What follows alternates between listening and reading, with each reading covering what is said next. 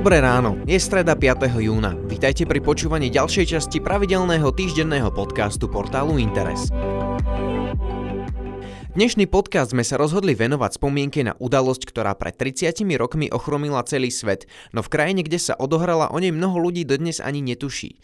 Okrem toho sa v dnešnom podcaste dozviete aj to, ako musia mladí Filipínci pomôcť planéte a chcú úspešne zmaturovať, či aké lákadlo otvárajú pre turistov v susednom Česku. Chýbať už tradične nebude pozvánka na cestovateľské kino a prehľad filmových noviniek.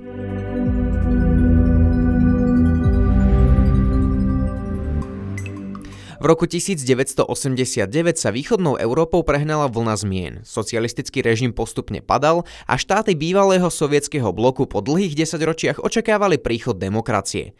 Západná a stredná Európa sa menili na nepoznanie. Po slobode však túžili aj v komunistickej Číne. Masové protesty a manifestácie, ktorými ľudia žiadali demokratizáciu krajiny, však skončili masakrom, ktorý sa zapísal hlboko do dejín krajiny i celého sveta.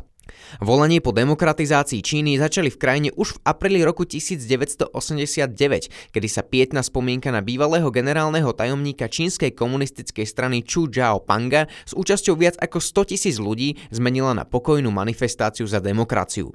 Chu Pang bol vysoko postavený politik, ktorý Čínu ekonomickými reformami pretvoril z chudobnej krajiny na jednu z ekonomicky najsilnejších krajín sveta. Ekonomický rast však ľuďom, najmä študentom, nestačil. Žiadali koniec korupcie, zmenu politického systému a demokratické princípy. Počas nasledujúcich týždňov sa protesty a túžba po slobode rozšírili z Pekingu do celej krajiny. Vláda musela jednať a jednala skutočne ostro. V Pekingu bol vyhlásený výnimočný stav a do ulic nasadených viac ako 200 tisíc vojakov. Demonstrácie v hlavnom meste Číny začali naberať na intenzite. Na námestí Nebeského pokoja sa na začiatku júna 1989 zhromažďovali stovky tisíc ľudí. Davy zaplnili samotné námestie i prilahlé ulice. Podľa odhadov protestovalo až milión obyvateľov čínskej metropoly. Noc 3. na 4. júna však všetko zmenila. Vláda nariadila demonstrácie potlačiť a na námestie Nebeského pokoja vyslala tanky a ozbrojenú pechotu. Blížil sa pekinský masaker. Čínska armáda zasiahla masu demonstrantov v uliciach mesta a postupne s pomocou obrnených transportérov a tankov postupovala až k samotnému námestiu Nebeského pokoja. Cieľom vojenskej operácie bolo rozpustiť jadro protestujúcich, ktoré tvorili najmä študenti. Množstvo ľudí sa však pokúsilo tankom cestu na námestie zatarasiť. Armáda s rozkazom strieľať neváhala. Ľudia, ktorí sa postavili vojakom do cesty, boli zastrelení priamo na ulici. Okolo 4. hodiny nad ránom armáda obklúčila samotné námestie. Vojaci zastali asi 10 metrov od protestujúcich študentov, keď Ho Dijan, vtedajší známy spevák, vyzval študentov, aby demonstrácie ukončili a námestie evakuovali. Mnohí však výzvu nerešpektovali a armáda demonstrácie finálne krvavo potlačila. O 5 hodine ráno bolo nebeské námestie prakticky prázdne. Koľko ľudí vlastne počas protestov v Pekingu umrelo nie je dodnes celkom jednoznačné. Kým oficiálne stanovisko čínskej komunistickej strany hovorilo o 200 obetiach, CIA o 400 až 900, čínsky kríž už uvádza 3000 a britské tajné služby dokonca 10 tisíc mŕtvych. Spolu s tisíckami ľudí v krajine zomrela aj možnosť slobody a demokracie. Z krajiny boli vyhostení zahraniční rep reportéry a vláda začala s masívnou cenzúrou. Pekinský masaker mal byť navždy zametený pod koberec. 4. jún sa v Číne okrem krvavého potlačenia protestov spája aj s koncom slobody tlače v krajine. Čínska vláda napriek cenzúre nedokázala incident pred svetom utajiť. Symbolom túžby po demokracii i krvavého potlačenia protestov sa v západnom svete totiž stala fotografia, ktorá bola vyhotovená len jeden deň po incidente. Ikonickou snímkou sa stal muž, ktorý sa na ulici nedaleko nebeského námestia nebojacne celkom sám postavil pred konvoj tankov. Tankman, totožnosť muža nie je dodnes známa, sa stal symbolom pekinského masakru a podľa týždenníka Time jedným zo 100 najvplyvnejších ľudí 20. storočia. V Číne tohto hrdinu však takmer nikto nepozná. Čínska vláda získala kompletnú kontrolu nad krajinou približne týždeň po krvavom potlačení protestov. Ľudia, ktorí boli akokoľvek spojení s protestujúcimi, boli zatknutí či zbavení svojej funkcie, a to najmä v politickom, mediálnom a administratívnom sektore. Krajiny z celého sveta zásah čínskej vlády ostro odsúdili. Západoeurópske krajiny uvalili na Čínu embargo na vývoz zbraní. Potlačenie protestov oficiálne podporilo len niekoľko krajín sveta. Východné Nemecko, Kuba či Československo. Kým svet si krvavé udalosti z Pekingu od roku 1989 pripomína pravidelne, v Číne je táto udalosť dodnes tabu.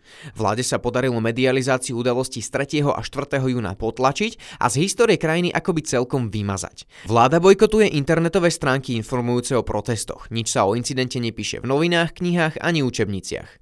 Ľudia, ktorí si na incident pamätajú dodnes, so strachom mlčia. Tí mladší ani netušia, že sa vôbec odohral. Len minulý týždeň poskytla rozhovor pre New York Times bývalá armádna reportérka Jiang Lin, ktorá bola 4. júna 1989 na námestí Nebeského pokoja. V rozhovore Jiang Lin okrem iného hovorí aj o tom, ako viacerí vysoko postavení armádni predstavitelia nesúhlasili s plánovaným použitím hrubej sily proti protestujúcim študentom. Nakoniec však museli rozkaz splniť. Bývalá armádna reportérka v rozhovore hovorí aj o tom, ako ju už 30 ročia zožíra bolesť zo zatierania pravdy, ktorú pozná každý, kto v osudnú noc na námestí Nebeského pokoja bol.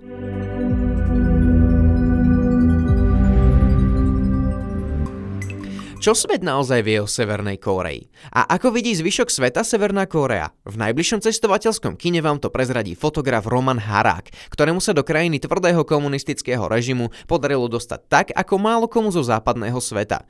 Bez dozoru sprievodcov sa stretol s miestnymi obyvateľmi a videl veci, ktoré režim bežnému turistovi neukazuje. Okrem toho vám 18. júna v Bratislavskom KC Dunaj porozpráva o ďalších kontroverzných praktikách lídrov, o kulte osobnosti, efektívnej propagande aj neúprostnej neúprosnej cenzúre. Okrem toho vám povie aj to, čo si do Severnej Korei rozhodne neberte, ak nechcete mať už na hranici veľké problémy, aj to, ako sa v krajine, kde zastal čas, treba správať. Ted Bundy bol jedným z najbrutálnejších masových vrahov minulého storočia. Teraz dostal vlastný film, ktorý môžete vidieť v našich kinách od štvrtku 6. júna. Nemilosrdného vraha si zahral Zac Efron a film reflektuje dobu, kedy sa z monštra stal miláčik médií a amerického národa. Kauza, ktorá predchádzala aj dnes už legendárnemu OJ-ovi, bola zmapovaná vo filme Joea Berlingera. Práve Bundy mal byť údajne inšpiráciou pre postavu Hannibala Lectra. Okrem toho v našich kinách privítame aj pokračovanie X-menov s podtitulom Dark Phoenix, kde sa môžeme tešiť na hviezdu Game of Thrones v hlavnej úlohe. Reč je pochopiteľne o Sophie Turner, po jej boku sa objavia aj Jennifer Lawrence, James McAvoy a Michael Fassbender. Film nás zavedie k súboju s najhrozivejším a doposiaľ najsilnejším nepriateľom, akému museli X-meni čeliť. Pokiaľ však preferujete filmy, ktoré sú o čosi mierumilovnejšie, na platná kým sa s druhým pokračovaním vracia aj Psia duša. Film s Betty Gilpin a Dennisom Quaidom v hlavných úlohách rozpráva príbeh oddaného psíka Baileyho, ktorý má zvláštne poslanie. Jeho duša sa na konci jeho síl prevteli do iného psíka a Bailey si tak vždy musí nájsť cestu späť ku svojej spriaznenej duši.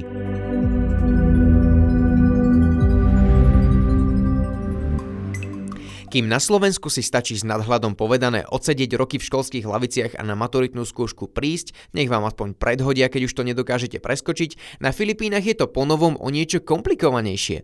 Filipínska vláda totiž schválila zákon, ktorý každého študenta pred ukončením štúdia zavezuje vysadiť minimálne 10 stromov. A to nie len pri maturite, ale aj pri ukončení základnej či vysokej školy.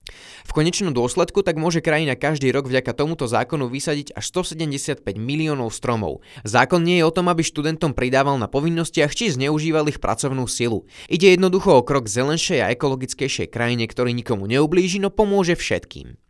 Ak hľadáte zaujímavý typ na miesto, kde ste ešte celkom určite neboli a môžete si byť istí, že ani nikto z vašich známych, jedno také sa čoskoro otvorí nedaleko Plzne. Pri obci Nevřen sa tu totiž nachádza unikátna technická pamiatka, ktorá už o pár dní otvorí svoje brány pre verejnosť. Hovoríme o Kaolínovom podzemnom lome, kde sa s ťažbou skončilo pred viac ako storočím. Unikátne podzemné priestory Kaolínového lomu boli dlhé roky uzavreté, no už od polovice júna sa miestne komunitné centrum postará o ich sprístupnenie. Najväčší Najväčším lákadlom bude pre turistov nepochybne 12 metrov vysoká sieň a ďalšie unikátne priestory netradičnej vďaka kaolínu Bielej bane. Ďakujeme, že ste opäť počúvali podcast portálu Interes a my sa na vás tešíme už opäť o týždeň.